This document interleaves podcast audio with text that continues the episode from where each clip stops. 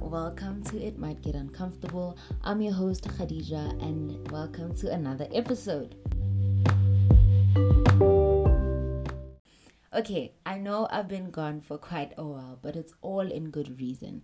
It's currently exam season, so I obviously had to get my priorities straight and focus on that.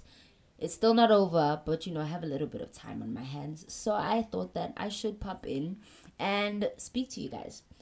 Now, in today's episode, I'm going to be talking about something that I've struggled with for quite a while, like for a couple of years actually.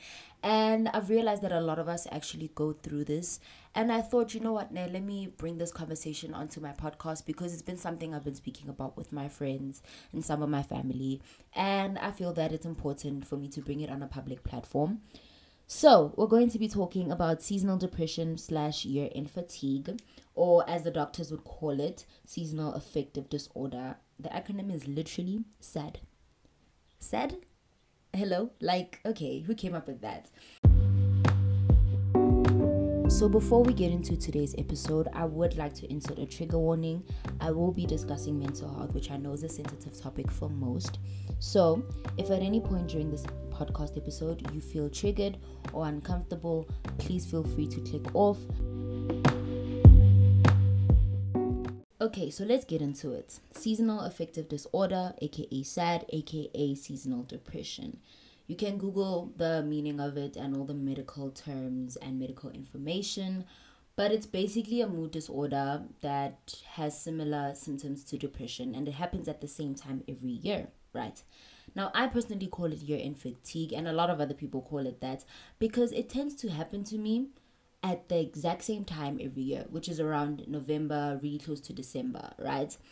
And I've realized that it happens every year and I don't know why. Well, I do know why now, now that I'm older, but I've always wondered why, right?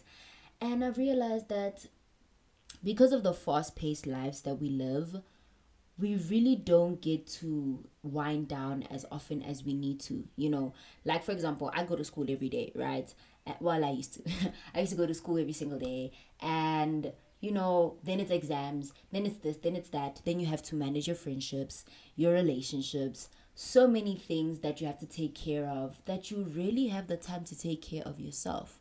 You can have as many self care days as you want to, but when do you really get like a full month or a full week or two to yourself, right? You can take a social media break, but other things in life continue to happen. So I realized that around this time of the year, I get really, really, really overwhelmed. And I've always wondered why. And, you know, now that I've kind of figured it out, I'm still figuring it out as we speak, right? But now that I've figured it out, I realized that, you know what, I need to take a break, you know, from everything. And I also feel so overwhelmed because it's exam season around this time of the year, right? And Lord knows how exhausting it is to be around family in December and not in a bad way you know obviously if you have like a good or healthy family relationship right and healthy family relationships but it's really exhausting nonetheless to be around so many people throughout December. And around this time of the year is that time where I get so overwhelmed because I'm like, this is probably the last time I'm really gonna have any alone time or downtime, right? Because I won't lie, as we speak, we just had a weekend where literally the entire family was at home. Well, not really the entire family, but there were quite a few people at my house. And you know i was like damn you know this is this is how december is gonna go. There's always gonna be people around and you know family gatherings are a thing. Gamo you must make time for your friends you know and your partner if you have one or partners if you have partners you know. So you know, it's really that point of the year where you're just like, I'm really not going to have any time to myself. But then you're also tired because you haven't had time to yourself throughout the entire year because you've been so busy, right? So I just think that seasonal depression is something that happens to quite a lot of us. Like I know a couple of my friends are also struggling with the same thing. And it's really, like I said, because of the fast paced lives that we live. Now, how do we get through it? How do we handle it? How do we deal with it? You know, personally, I'm still learning how to deal with it. And I really don't know. I don't have all the answers to everything. I'm not God. I'm not I'm not a higher power. None of that, right? But I've realized that, you know what, it's something that you just have to let yourself feel. like in the past i'd always want to you know figure it out and be like okay no let, maybe let me do this let me do that and maybe let me go to the doctor maybe let me do this. You know i'd always consume so much and not let myself feel everything and you know let myself be tired. I think i think society has made it such a bad thing for us to be tired and take time off. Like it's like no you're being lazy. You know you have to be productive. You have to do a b c d. You can't stop the ball from rolling. You can't you know you can't take a break from anything. Why are you being lazy you know? And i'm just there like um that's actually not healthy. And by the time you're 25 you're tired as hell from life you know? And i don't think that that's a mindset we should keep. I don't think that's a healthy mindset to have as a society as young people you know? Because it's like no man you still have a lot of life to live by god's grace or by the universe's grace whatever you believe in. But you know you still have a lot of life to live if you're lucky enough i guess. So why push yourself so much for years and years and years and years and years and not let yourself have a break? It's like okay we get it you're young and you have energy but you're also a human being that needs to rest right? So um, I think that we, a lot of us go through this seasonal depression and fatigue at this time of the year because of the fact that we don't give ourselves that time to rest. And like sometimes I feel like we took the whole if you rest, you rust thing too much to our heads. Because honestly, if you don't rest, that's when you rust, right? And let's talk about how draining December is. Like I said, yeah, it's a time where you see a lot of people, but that's a whole lot of energy exchange that's a whole lot of energy exchange like one minute you are happy it's december work is over so you have like a year end function right then it's boxing day then it's christmas eve then it's christmas then it's new year's eve then it's new year's and every other weekend there's groove somewhere there's this that and the third like one thing about us South Africans is that we know how to party. We know what party time is, right? And December is a lifestyle for a lot of people, you know. And I think about it sometimes and I'm like, that's great and everything, but that is so much energy exchange. Like, that is draining. That is exhausting. Like, your spirit gets tired because you're going into places where there are so many people from where from wherever the hell they're from right? And you are conversing with them you know you you partying with them or this this that and the third. And that's great and everything but in the long run miskat in the long run uh, it does something. It it really it it packs up just like how with your emotions you bottle things up and then eventually the bottle bursts. Same thing. You jive you groove you do this you socialize all of that and eventually your spirit is like okay bitch i'm tired now you know and I think that that's something we don't take into account prior to December. We're just ready to party because we're just like, oh my gosh, it's been a long year. It's time for me to party now. It's like, yeah, it's time for you to party, but it's also time for you to recuperate, my love. It's time for you to recuperate, you know, and take time to be like, whoo, whoo, take it all out, you know so yeah i'm not saying that december is a bad thing. One thing about me is that i love the festive season sometimes. And it's all it's great to spend time with the people you love and to be outside and you know not have to worry about work or school or things that stress you out. But at the same time i think we all need to remember that december is a time to recuperate. And i'm not trying to sound like a parent. I'm just saying right now, like I said, it's something I've been dealing with for quite a while, for a couple of years. You know, I've always had this happen to me where I get exhausted at this time of the year and obviously as as you deal with things you have to learn new ways to handle them or you know find ways to get through it without still being exhausted on and like not ignore it right and i'm a firm believer in feeling things all the way through and letting them you know just i mean not necessarily take over but like for a day or two or three or five sit in your bed watch netflix all day eat popcorn be a lazy potato okay? And let everything just happen throughout your body you know like you're human you need time to take a break like i said. So for me personally i have found different i guess coping mechanisms that work for me. Some i can't mention on this podcast because i just don't think that i should i don't think it should be public knowledge but a lot of the things that i do is that i take because it's still a time where you know there's still things i have to get done like you know, study for exams and things like that. I plan out my days in ways that I make time for actual breaks, not just a break, not just a study break or you know a lunch break or this that you know. I mean a break to just be, you know, a break to breathe, to meditate, to do something that actually stills my mind and calms me for a while, right?